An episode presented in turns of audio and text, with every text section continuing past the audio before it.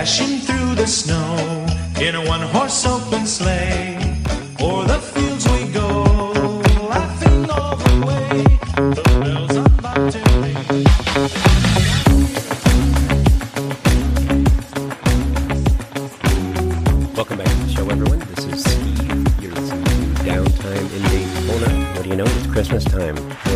days away. It is the Monday just preceding Christmas, which comes on Saturday. And so much has happened this year. The previous year, it's been uh, it's been a lot. You guys have dealt with a lot, and it's time for everyone to just take a break, unwind a little bit, try to spend some time with your family. Don't get stressed out. Uh, I know that I'm dealing with a little bit of that myself, but uh, I asked for it. I've got a whole lot going on, but I wouldn't have it any other way. I don't think so. Managing stress is something that everyone's going to have to deal with. However, it's almost Christmas, and it's time for us to just enjoy our families, enjoy our friends, and be thankful for everything that we have in our lives. And shortly after that is going to be New Year's 2022. Can you believe it? Well, here it comes. Whether you're on board or not, it's happening. Uh, I am excited about the new year because I met somebody on the advice of Jeremy at Copper Bottom Craft Distillery. He introduced me to Sherry Taylor from DiscoveryMap.com. Uh, he tells me that he gets a lot of business. Actually, the most of his advertising money that he spends, he sees the best return from Discovery Map. Sherry got in touch with me. I dragged my feet a little bit, but on the advice of Jeremy, I pulled the trigger. And you know me, I don't do business with anyone without being able to find a way to work with them. And it starts at the podcast. So I was able to interview Sherry Taylor. And here's that interview. Hey, Steve. Good morning, Sherry. How you doing? I'm doing great. How are you? I can't complain yet, but it's still early. Give me time. All right. So, uh, just for the listeners, we're sitting here talking with Sherry Taylor with Discovery Map. Sherry, give me some background. I know Discovery Map has uh, different areas, and I think each of those areas is available for franchise. And your franchise is what area? I own the territories of Daytona Beach and New Smyrna Beach, but basically that includes the entire coast of Volusia County. Our maps in Daytona cover from Ormond by the Sea all the way to Ponce Inlet and then in towards 95. And in New Smyrna, we cover to the Port Orange line and down to Oak Hill. So it's quite a large area. On any given day, my Mapmobile and I can be in Ormond or Edgewater or inland towards Deltona, even. Did you say map mobile? Yeah. Okay. So I.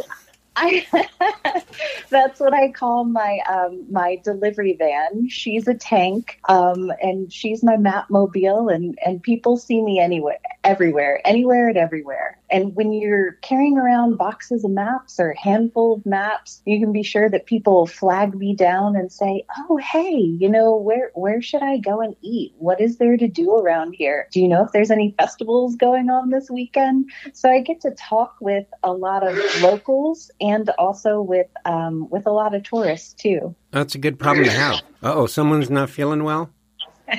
That's my husband sneezing in the background. Okay. I just want to make sure so we can we can write his name down in the in the show notes and everyone knows he wasn't feeling well today. he made a cameo. Well, actually, he's my partner in crime. So my husband and I, we own the maps together, and he deals with the software on the back end. So he built this amazing system where I can track distribution and um, everything that has to do with the business. He's pretty amazing on tech. So you're running around in the real world and he's in the virtual world. Yes, yes, we've got a foot in both. There's probably days where each of you envy the other. you, you know what? He does need to get out more. I agree with you there. What's his name, Sherry? His name is Todd. Yeah. All right. So, what what is the whole concept of Discovery Map? Uh, I'm guessing a lot of people who might be hearing us talking don't know what it is or or what the hell I'm talking about. Well, it's it's really its own little its own little bubble. You have different street maps and things that you know help you navigate around new places, but Discovery maps are really cool and that they map out commerce, you know, local businesses, which is what drew my husband and I to the area in the first place. You know, you have great local restaurants, you have great local outfitters, fishing guides, and, and local paddleboard companies that make and shape their own boards. And it's just an incredible community of entrepreneurs. And our little map maps that out for you. So I kind of feel like we're, we're your local guide of everything that you could see and do in the area and great places to stay too. Little boutique hotels. Now, I can tell you that after starting my business, uh, I knew that I needed to advertise because, you know, nobody knows who I am. Uh, I was one place, a place who I'm, i love these people, um, Jenny and Jeremy over at oh, Copper Bottom Distillery. Bottom. Yeah. And we sat down because they had they had reached out to me and said we would like to be on your tour, and I was like, well, you're not a brewery, but um, you know, let's see how it goes. And thank God, they're people love them.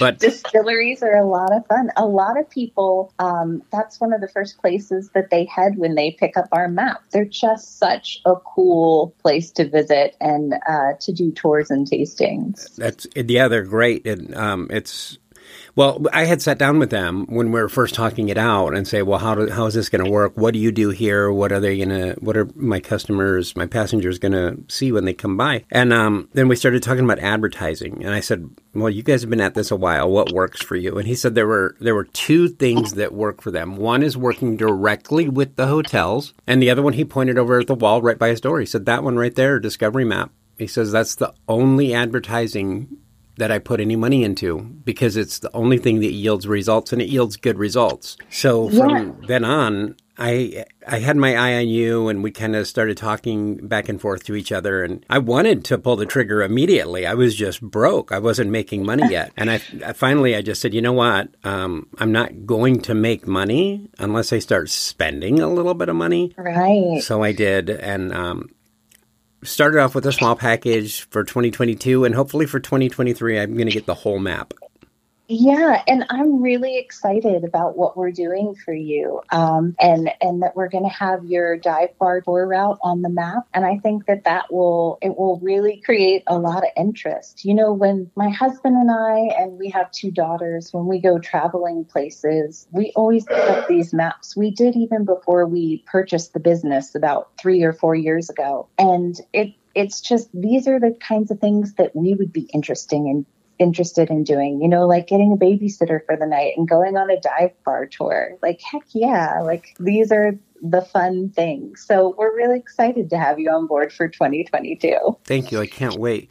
So, you guys, um, you do a virtual map or you do an online version. That's what Todd, that's how Todd was messing around and caught a computer virus. That's why he's sick today. But But he creates the online version of this map. You also print these maps, and those are the things that you are toting around in the real world. What a what a division of labor, by the way. He's sitting on his butt, and you're toting boxes around.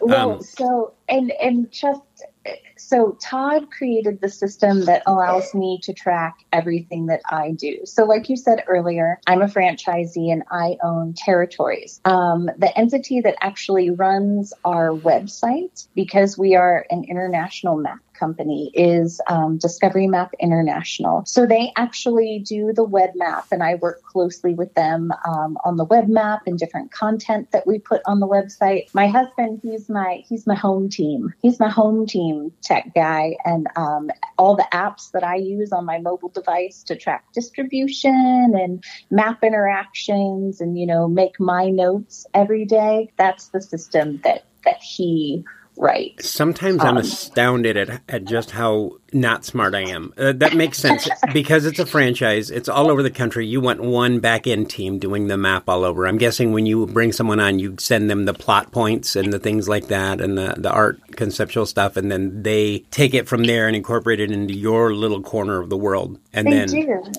And what's great about the maps in, and especially discovery map is that i'm i'm the captain of my own ship for the most part. Yes i work with corporate and um, creating and printing the maps but we um, we come up with our art concepts. I handle all of our content on social media and i write um, for a local publication too and they publish our content we do a couple content contributions for the east coast current and so we're just everywhere on top of the distribution we do. Um, it's just, it's a fun business. You mentioned East Coast Current, but just prior to that, you said you write for a local, I, I guess, media outlet. The, is that East Coast Current, or was there something else? No, that that is them. So they're a local okay. monthly magazine, and um, um, all female owned and organized. And I work closely with them, and I do little content contributions each okay. month, little articles of interest. Uh, we just did one on hidden art murals in Volusia County. So I went from the north end of Volusia to the south end and gave our top five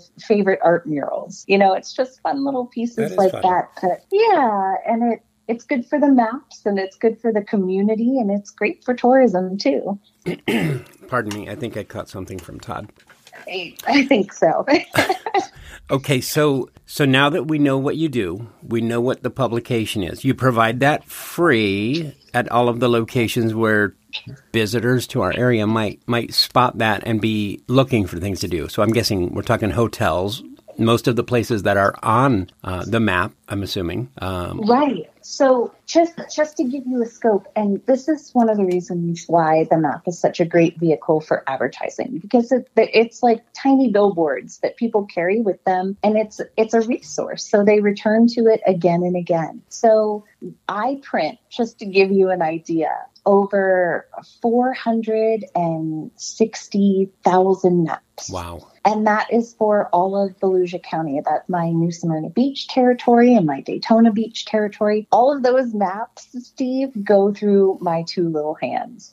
So just boxes and boxes of maps. I have a warehouse. They're stacked um, two pallets high on each side. And we just, we go through that supply all year long. And the biggest consumer of those maps are the hotels. So anywhere you go along ISB or South Atlantic Avenue, those big hotels, they use our maps and that's amazing. And then you'll find our maps at restaurants and boutiques and shops, all the walkable streets streets. We like to keep a nice presence there. Um, and and shop owners and things love it too because again what do tourists want when they come to town? They want a local's insight. They'll ask a shop owner like hey where's the best place to do this or where's the best um, sushi or or where's this? And chances are the buildings are drawn on our map.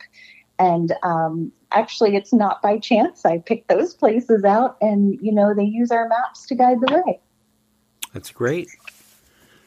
What why there are so many avenues for a business to advertise. I know this for a fact because they all call me.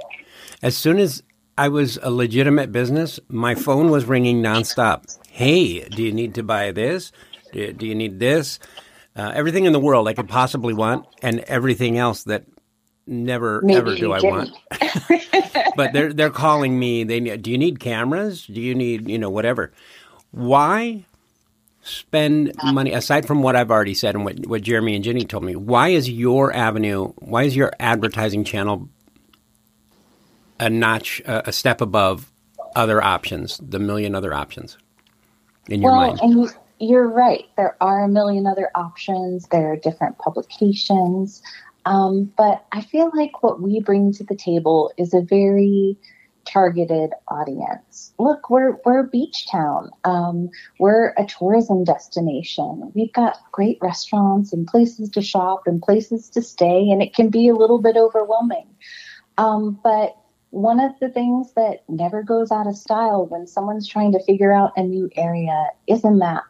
And um, people ask me all the time, they say, you know, like, oh, maps, you know, that's kind of, is it, everyone's on their phone. Yeah, everyone's on their phone, but Google's a map. Yeah. and, and everyone's on vacation and they're trying to detach from technology.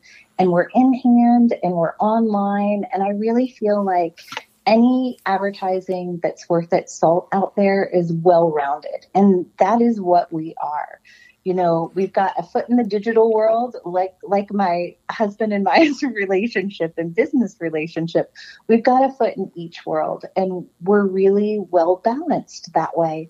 And when someone gets on the map, it's for an entire year. It's not just, oh, try it out during the busy mm-hmm. months or, oh, um, you know, it, it's it's a quarterly publication. We're all year and we're really super affordable. And if you're not on the map, you're missing targeting those tourists and the people who come into town on a whim, you know, like a last minute event that comes up or those cheerleading events you know that's that's who we cater to can someone get on your map is is it quarterly so you you print new maps quarterly but can no someone... annually so okay so you're you're on by the service. beginning of the year you're mm-hmm. you're locked in okay and i always i always tell clients and i always tell even people who aren't clients you know reach out to us. We're a local business. We're just like you. You know, if there's an event that's um, worth promoting and there are a ton of small businesses involved, I want to be involved too because originally that's what drew us to this community and and even this business. Just promoting all of those great small businesses that we love. So um, that's another advantage of, of working with us. Um, any client can just call me and say, you know, hey, we're doing this. Um, for example, during the pandemic, there was a client that was trying to get a food drive going, and it, w- it was going okay, um, but they didn't have a ton of donations, and they were looking for donations. So you know, we traded in our map routes during that time and we did a food drive and we gathered so much food. It was so much food that they um, couldn't even distribute it. They didn't even have enough people to give it away to. So then we worked with the food bank in Ormond and we donated some of our contributions to them. Um, wow. Um, yeah. So it's just, we're just down to be out and involved with the community as much as do business within the community because this is our home. I love, and I'm new. I've never owned a business. I've I've always worked for corporations and done sales. And now that I'm running my own business, and I'm doing the podcast, I'm doing a whole bunch of stuff. I'm branching out into a lot of ways. It, it's amazing just how much, if you are creative and you have the energy, you have the opportunity to do so much good for others. Ju- just in the, you know, because you could say, okay, well, I'm just going to build my business only. I'm just worried about my little world and just focus on yourself. Or you can go, how can I help others? I think that's so creative of you to leverage your map to do something like that. I, I, think that's great. I'm just finding out what abilities I have in order to expand my my reach uh, and and what I can do and and actually where in the community I'm needed. But I think that's amazing. Um, oh, thank you. Food Drive is fantastic.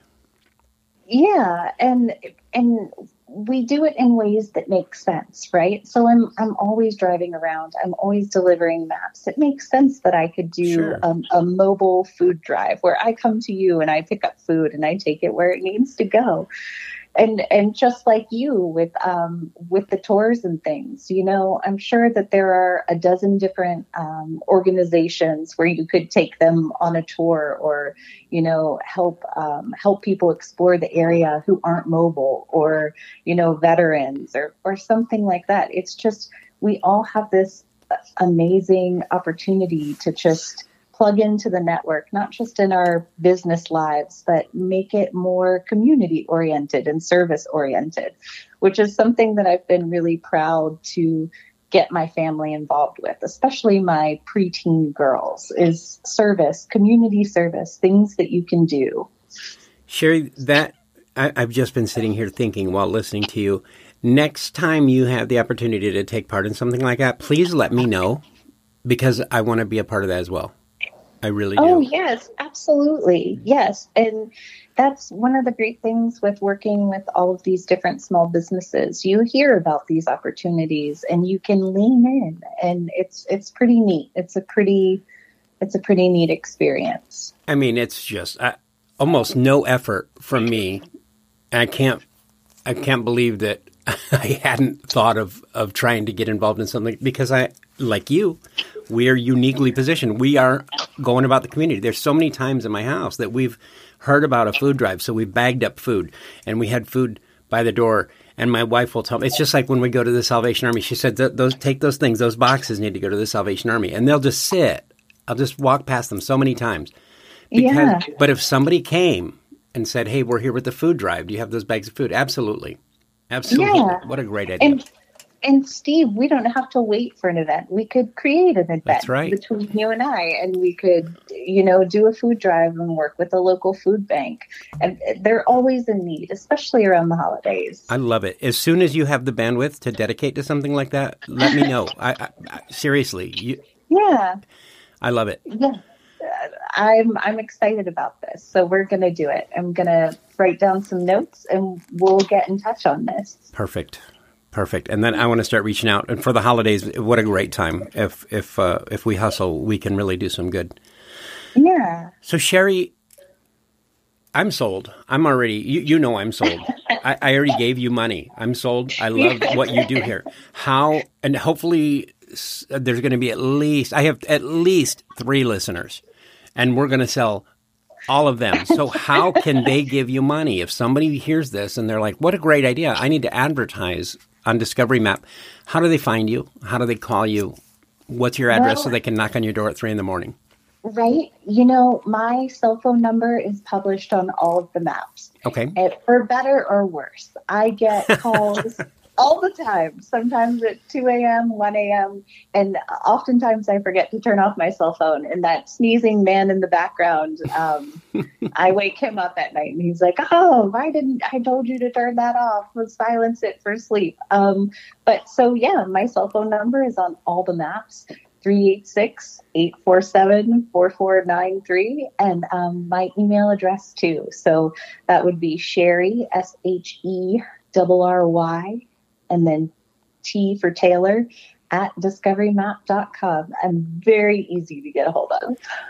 And if they, if uh, people go to discoverymap.com and click on the Daytona area, will it direct them to, or the contact information, will that be yours as well? It sure is. Okay, great. I received those emails too. Fantastic. Is there anything else that you wanted to share with us, uh, Sherry, before I let you go and move on with your life? This is probably your busiest time of the year, just like everyone else's. It is. We actually, so we wrap up the new maps for the coming year um, in in three months generally, the last three months of the year. So we're moving through production and off to the presses, and so the new maps will be here in January. It is pretty busy, but um, you know, just take the time and explore and rediscover your hometown and your beach towns and the areas surrounding you because what I've learned about Daytona Beach and New Smyrna Beach and, and Ormond Beach, there's always something interesting and there's always something new. And, um, you know, just invest in those local places around you because, um, you know, they're pretty special. People visit here from all over the world. and sometimes we take it for granted. So just get out there and explore. Heck, come to the beach and explore. Give me a call. I'll tell you where to go. Fantastic. Sherry, thank you so much for spending time with us today. I really appreciate it. Thanks so much, Steve. I'm happy to be on your podcast. I am going to be in touch a whole bunch. So um, I really want to get this going. So just let me know what I can do as part of it, and I'm going to come up with some things and say, "What do you think about you doing this, Sherry?" And we'll go from there. I'm excited and I'm always game. I'm ready, Steve. Bring it on. All right. Thank you so much. Have a good day and Merry Christmas. Yeah, happy holidays. Bye bye bye. Well, that's Sherry Taylor. I'm very excited about it. Uh, I know that it might seem weird that I interview people or outlets to advertise, but when you are in business, advertising is a big part of what you do. It's been a big part of what I do to get my name out there. Another piece of getting my name out there was when I appeared in the Daytona News Journal. It was free advertising and actually got a whole lot of notoriety from it. Somebody down at the Ponce Inlet Lighthouse and Museum reached out to me by the name of Zach Hopple, and Zach was interested to see if I was going to be bringing some tours his way. I absolutely had been planning one for about four months, something I call the Tour of Tours, where I load people up and bring them on a five or six hour tour of everywhere else that offers tours. So when you come to Daytona and you want to get the entire Daytona experience and you just, you're only going to be there for four days, you're wondering, can I do it? Well, yeah, you can. I'm going to pick you up. I'll take you to the Ponce Inlet Lighthouse and Museum.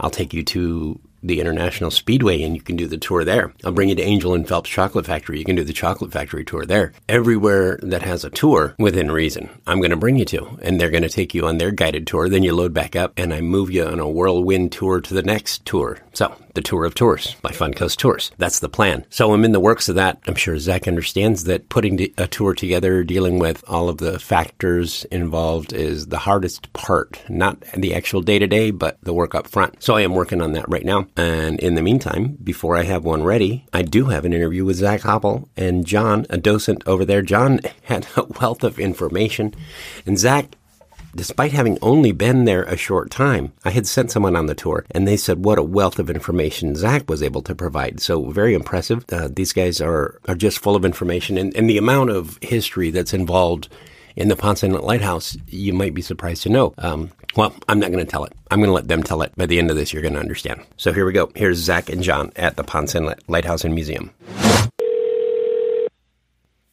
Good afternoon. This is Zach Hopple. Hey, Zach. This is Steve. I had tried to call extension 10 and I just got voicemail. Oh yeah, no problem. She might have stepped away, so you got me. So you're good to go. I got John sitting in my office here with Oh, me. Fantastic. You know how to do that? Hey, Steve. I got you. All right. All right. So I am here with Zach and John at the Ponce Inlet Lighthouse and Museum. Is that correct? Or you tell Yeah, me? Yeah, it is. All right. Tell us about yourselves. Zach, what do you what's your capacity there and John, what's yours?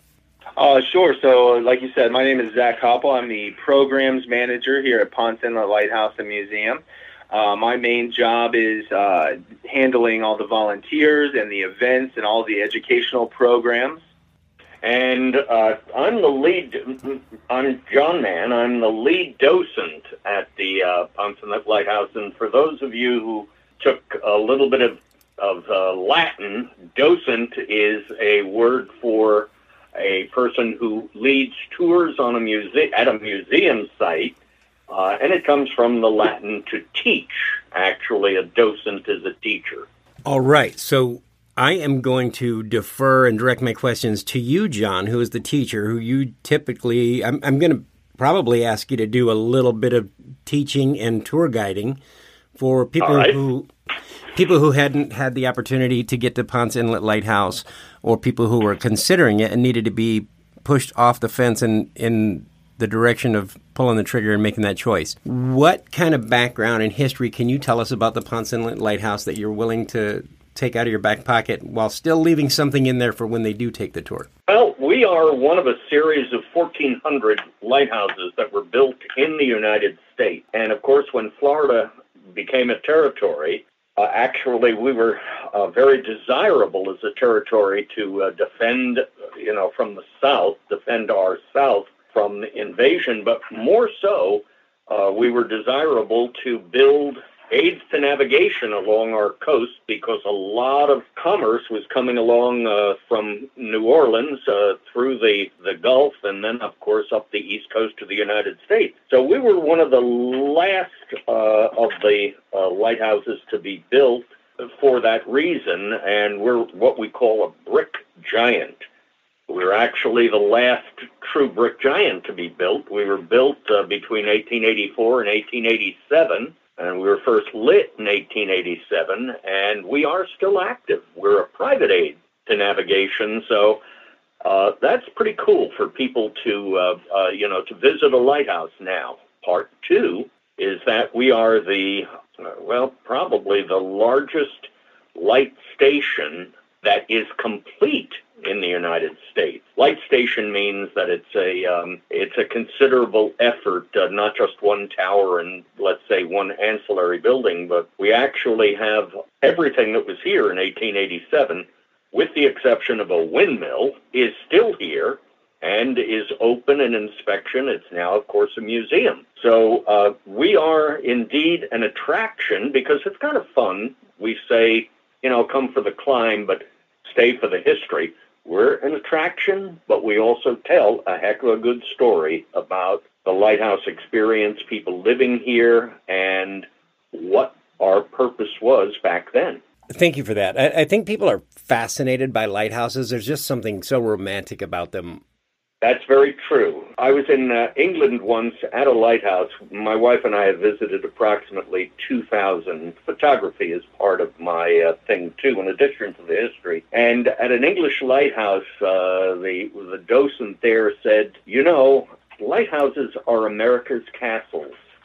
And that's very, very true. Governmental experience uh, as far as navigation, oh, the romance of the old lighthouse keeper climbing the steps and lighting the light every night, uh, you know, that uh, determination and dedication. Now, some lighthouses across the U.S. are rented out as, say, Airbnbs or things of that nature. But um, with this particular lighthouse in Ponce Inlet, no one actually lived in the lighthouse, did they? They had houses surrounding it. No, uh, they they did not live in the tower. Uh, they lived in three keepers' residences uh, that were built, special built for the uh, three keepers who were assigned here at that time. Now, did they not live in the house because of its classification as a brick giant, or maybe if you told me about oh, no, the, the tower was just uh, just a uh, an aid to navigation. There are some smaller towers in the United States that are attached to the keepers' houses, but uh, pretty much because of the need for three keepers here, three individual residences were built. They are now uh, uh, primarily our museums. John, you had mentioned uh, it was built between 1884 and went into service in 1887, correct? That's correct. Okay. Okay. No, primarily uh, you're looking at a, uh, vast uh, piece of land that could actually serve every 40, theoretically, every 45 miles or so along the coast. It was the intention of the lighthouse service to build a an aid to navigation or a lighthouse, and we fit into that picture beautifully because uh, in the 1870s, St. Augustine is built. In the 1860s, uh, early 1870s, Cape Canaveral is built.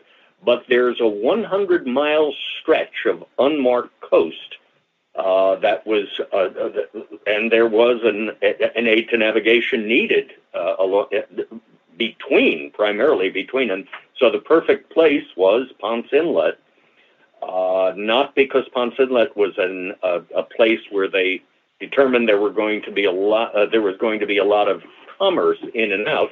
No, it was a perfect place because you could get building supplies down the ocean and into the inlet. So let's build there. You had mentioned Brick Giant. What other classifications of lighthouses are there?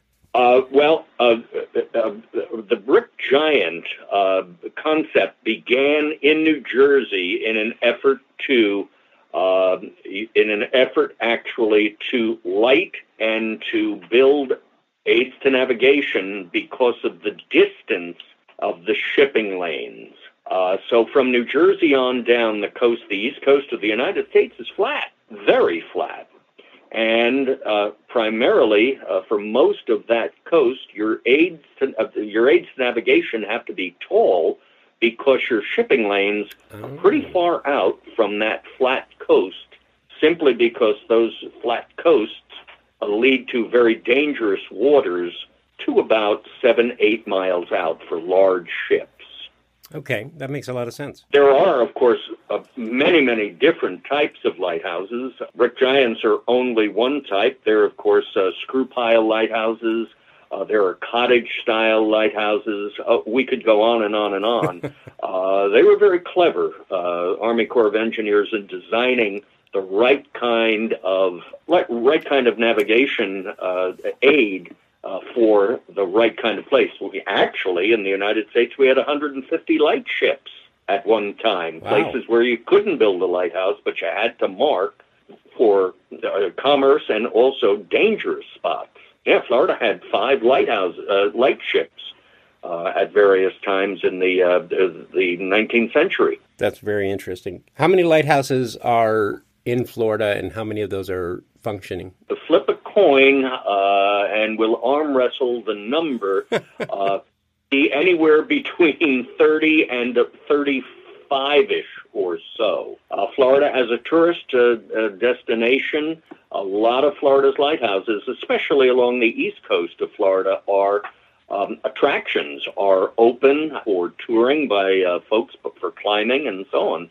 Uh, not so much on the uh, on the west coast, although there are some spectacularly beautiful lighthouses on the west coast of Florida. I have a special uh, connection with this lighthouse because we, uh, my wife and I, snuck onto the beach and used the lighthouse as a backdrop to our wedding. Ah, cool. We do weddings here also. I'm yeah, but a, you uh, charge for it. The beach was free as long as we snuck in and out before the lifeguards caught us. Aha. Uh, see? Don't tell anyone. Yeah, we do weddings here. Uh, we, we don't advertise it, you know, just simply because uh, we're open 363 days a year. Yeah. But uh, we do do weddings here, and uh, we certainly encourage them. So I know a lot. Some of the history in Ponce Inlet had to do with. Uh, I'm going to probably butcher this name. The Timuocan Indians. No, Now, uh, give me that question again. I'm sorry. The Tim, Timuocan, Timucuan Indians. Tam- Tamuka, the Tamuka, yes, the Tamukan Indians. Tamukan. Okay, so that's where we get the name Tomoka. I'm guessing. Okay. Um, how long had they resided in Ponce Inlet? I'm guessing Ponce Inlet specifically, right? Um, well, Ponce Inlet was a very attractive place. Uh, they were they were um, not uh, uh, people who settled and farmed very early on. Uh, I'm going to ask Zach to address that. Zach's a former history teacher who taught a good deal about uh, Florida, or the early Floridians. Yeah, the you know through the research and things, we've uh, our registrar Felipe De Paula has done an excellent job of researching and collecting all of that data and things. So I don't want to mess up his uh, numbers. I don't have those sitting in front Oh of yeah, me. right. But um, yeah, it was for quite a long time. But we actually have done archaeological excavation here on our site, and um, there's been no traces of native population on our physical site itself. Okay, so the, it, we weren't in contention for the land with the Indians. No, not with the native population. Oh no, no, no. No, Okay. No. So, how many steps to get to the top of this? I, I had the good fortune. I went there with my daughters, and they wanted to climb it. And I was looking at it, going, "Oh my lord, that's a lot of steps." And we started climbing. We have a, a, a to get to the gallery uh, at the top. It's 203 steps from the very base of the tower, and then there are 10 more steps if you were a keeper to get into the lantern room. So it's 203. But remember that when this lighthouse is built, the government is very aware, the Lighthouse Service is very, very much aware of uh, the potential for people visiting the lighthouse. So actually, every 22 steps, there's a resting platform. so you can you can stop and you know and stretch your legs a little bit, and uh, it isn't that uh, you're going to be uh, holding up the uh, you know the uh, the climb of other people. So and also it's a you know oh well here come some other people. So let's stop now and and uh, let them go by. They're going to play through. Uh, yeah, exactly. So I, I didn't make it up to the top on my excursion. Uh, we made it about one third of the way up, and then there was a lightning warning, uh, or there was some thunder in the area, and, and they said, "All right, everyone has to go." And I said, "Darn it, kids! oh, shame on you. Yeah. I'm, I'm an opportunist." Yeah, the keepers climbed on an average of three times a day. We tell those folks uh, who are uh, reluctant, and then uh, we tease some folks who uh, look very, very active and tell them that and say, okay, so you've got two more to go now. Uh, are, are you ready to do it? And most people decline the challenge. But I'll tell you something, it is very worth it. It is a, a an incredibly spectacular view, and on clear mornings in May, you can see the assembly building at the Kennedy Space Center Oh, wow. without binoculars. That's not all the time, but you can actually make out. Now, of course, the assembly building is 55 stories tall itself, but yes, you can. So it is spectacular seeing uh, to the west, to the north, out on uh, on the ocean, uh, and to the south. Do people time their visits there with potential, I don't know, SpaceX launches? I don't know if they use that. Uh, yes, people have. Yes, uh, uh, people do. Yep, and when we're open, we're certainly accommodating to them during the hours. Of course, we're open. How long have you been doing this job? As I've been docent? doing this. Uh, I retired as a, an educator in 2000. Worked for another couple of years consulting. So I guess I've been doing this since uh, 2004 or so as a uh, docent here. What is the best piece of history in your repertoire relating to lighthouse history, that particular lighthouse, not not lighthouse history in general? Our our our particular lighthouse. Yes, sir. Wow. Or or one of your favorites. Just I don't I want you to keep your good ones uh, because we need people to go visit you. But I want you to give us a good one that's going to whet everyone's appetite and and make them go, "Okay, this is definitely historic. We've got to check it out." Uh, this is not the first lighthouse to be built at this inlet. Uh, back in the 1830s, there were some folks here in the area who were desirous of a lighthouse, not as a, not as a string uh, of one of many lighthouses along the, the coast, but uh, they were desirous of putting a lighthouse to mark the inlet. The inlet is uh, is kind of dangerous and um, not easily seen. And remember, until 1921, all navigation is visual. Anyway, the 1835 lighthouse uh, is built. Uh, it's just about ready to go. The oil has not been delivered. And all of a sudden, we have a very disturbing uh, factor for the hundred or so people living in this area. It uh, it's the beginning of the Second Seminole War, uh, and one of my favorite stories is about the uh, keeper who uh, is smart enough. Uh, once he realizes that this is not just a, a, a raid on his house, he he get he skedaddles out of here. Uh, but before he does, there, you know, the Seminoles do actually raid that tower. They burn the front wooden door. Uh, they attempt to burn the steps going up. They break all the glass in the tower itself, and um, they do quite a little bit of damage. Everybody skedaddles out of the area. Later on, the keeper decides that he's going to have his little revenge on them. He joins a, a group of uh, other residents, and they call themselves the Mosquito Roarers. And they arm themselves, and they're going to uh, defend their property and so on. Well, it uh, doesn't always work out the way that you want to.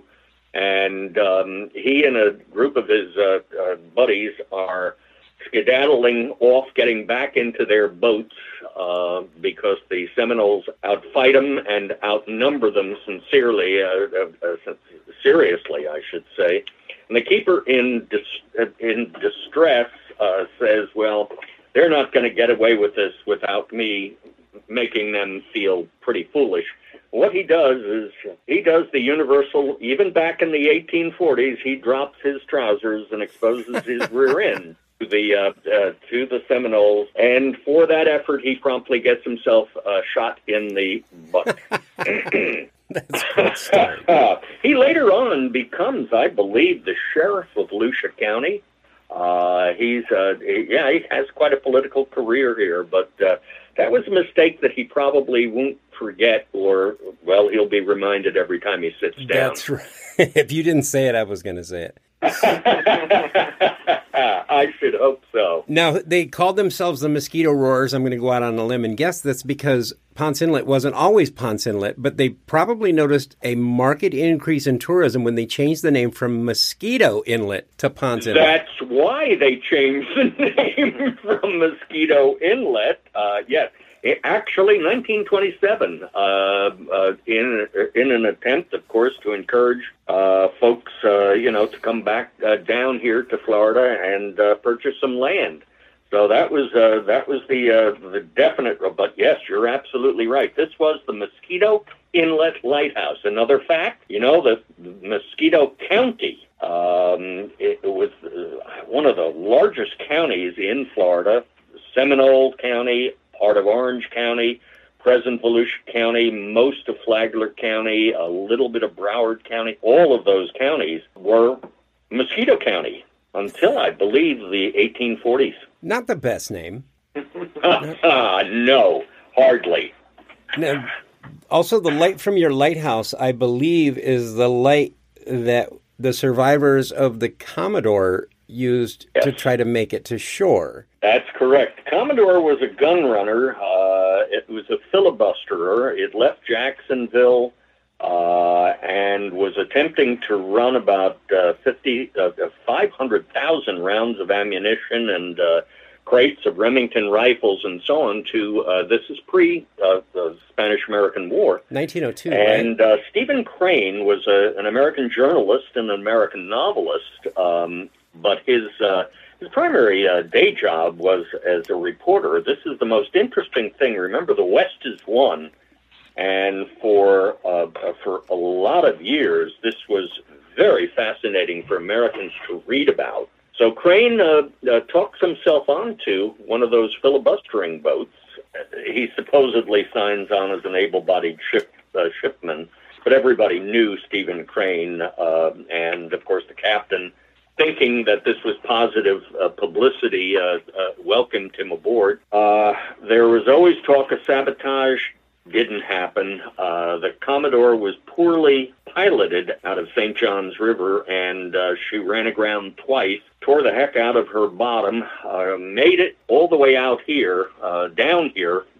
Uh, she was 14 miles out when she began to sink. Captain uh, Murphy uh, turned her to the uh, to the west, and uh, she finally was inoperable. Uh, engines were flooded about 11 miles out. Uh, the 27 and the crew uh, got into lifeboats, and the last lifeboat was uh, the captain, Murphy, Stephen Crane, and uh, two others, and they began to row uh, to the lighthouse during the day. Uh, they were they drifted north uh, because of the it was well it was January and it was cold and and uh, bitter.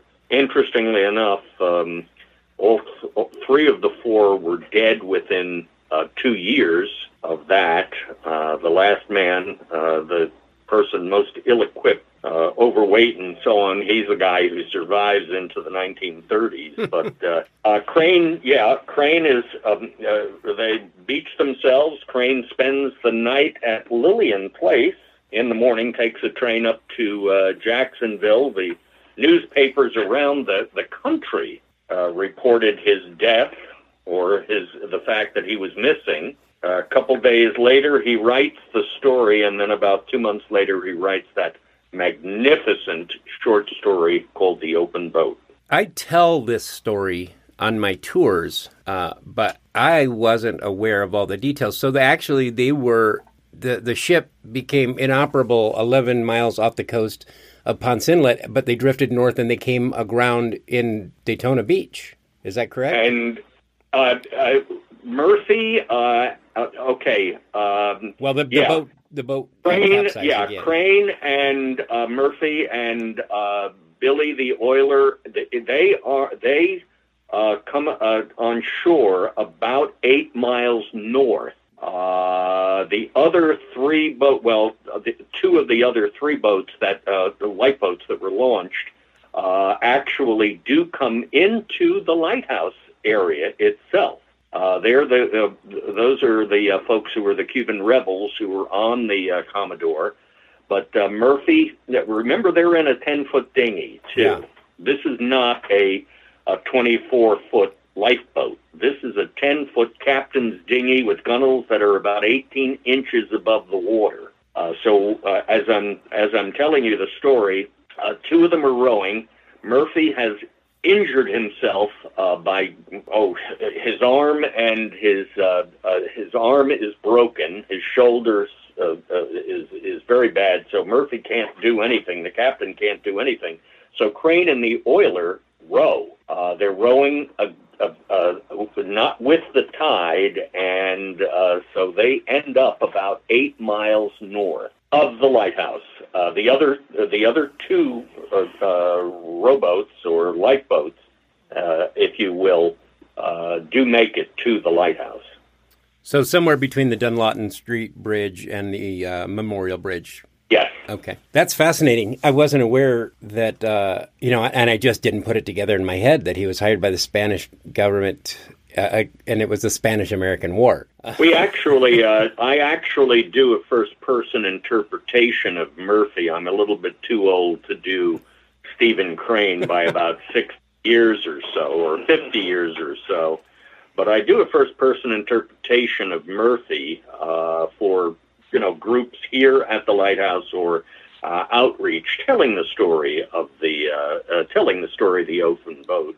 I've done a lot of research on it. As a matter of fact, we actually had a Stephen Crane Day here, and we were we were very very uh, well received. So much so uh, that I was able to invite the uh, present chairman of the Department of uh, English at uh, uh, Virginia Tech, who actually is a serious Crane scholar and just wrote the the most recent biography of Stephen Crane. Crane's influence on American letters, on American literature, is unbelievable uh, and would be more acknowledged if he had lived longer. Yeah. He only produced uh, one major work, and that, of course, was the uh, uh, the Red Badge of Courage. Uh, but um, he had it in him to produce a lot more. Ernest Hemingway was once asked that that question that all writers are okay if you're, you know. Uh, uh, you're on an, a, a desert island and you can have three companions, uh, you know, writers, let's say, who would uh, your three be? And Hemingway actually said that's simple. Stephen Crane, Stephen Crane, and Stephen Crane. Wow, high Oh yes, oh yeah. The uh, the Crane influence on American letters is is is in, incredible. He cha- he he taught Hemingway how to write, not personally, but uh, his influence uh, uh, very much. And of course, Hemingway was a journalist also. Started as a journalist. This is Oh. fascinating, John. I've learned so nothing from Zach at all. Just all from you. well, uh, uh, uh, we, we keep the kid around, uh, you know, so he can answer the phone and so on. Sure. Uh, uh, Someone's got to keep the coffee going. back a little bit, for goodness sake. No, John is John is fantastic. He's a wealth of knowledge that we couldn't uh, do anything around here without. So, uh, yeah, they could raise my pay a little bit. I'm- you know, they keep me on volunteer status here, but I don't know. No, I'm I'm teasing. Obviously, I love it here. When I started doing what I do here, I knew that there was more history than people come to this area for. When people come to this area, Oh my goodness, they have yeah. no idea what they're in what they're in for, so they don't look for it. They just don't look for it. And I take it as part of my job. And obviously, uh, John and Zach, the both of you, take it to the next level. Th- this is fascinating stuff, and you just add so much, so many layers and so much depth to what's in our own backyard. And and I stand in awe of of what you're what you're doing there on a daily basis, and and just what's around us. Thank you both very much for taking the time to speak. Our with me today. pleasure. And I hope to Our share this pleasure. out to as many as can possibly hear it. And when they do hear it and they find that they want to dive deeper into this, how can they find you and purchase tickets? well, we are open, as John said earlier, uh, 363 days a year. The only days that we're closed are Thanksgiving Day and Christmas Day. Other than that, we are open. Our standard hours for the winter is 10 a.m. to 6 p.m. and during the summer we are open until 9 p.m. So we are open all day. It is uh, 6.95 for adults and 195 under the age of 12. So I encourage everyone that hears us come down, check us out, stay for the museum. It takes about an hour and a half to take a nice tour, and you also get the climb and the beautiful view as well. Fantastic. Thank you so much, Zach. And thank you, John. I, I appreciate Absolutely. you once Thank you. again. Pleasure. You have a great day, and I'm going to come down and see you guys. All right, Take terrific. Thank you. Bye bye. So that's Zach and John. I hope you guys were as impressed with that as I was. They shared a whole lot of information I wasn't aware of. Like Tomoka. I was pronouncing the name of the Tomoka Indian tribe so strangely. It's spelled weird. It's spelled weird, so I, I didn't make the connection in my head. Well, guys, it's about time that I let you go. It is just about Christmas time, so please take time out. Please take time off. Enjoy your family, enjoy your friends, enjoy some great food, and uh, just relax, unwind. Don't worry about how much you have to buy everybody because you don't. It's not about that. Commercialism got in the way. Remember the true reason for the season, and everything's going to be just fine. Uh, shortly after that, Christmas will be over. We've got another week. Then it's New Year's. I'm excited. Come New Year's, I'm going to be in Discovery Map. You're going to be able to find me online and in print everywhere you go in Daytona for the whole year. Keep in mind, as you listen to this, you won't hear me until the new year. I am putting together those tours. The tour of tours, if you run a facility that offers a tour and would like to be on it, please reach out. If you know anyone who is well versed in the crime of the area, crime beat reporter, retired detectives, I would love to talk to them for my true crime tour. As always, you can reach me at 386-312-7433 at Funny Coast Tours. You've been listening to Downtime in Daytona. My name is Steve. Merry Christmas. Happy New Year. Talk to you soon. Bye-bye.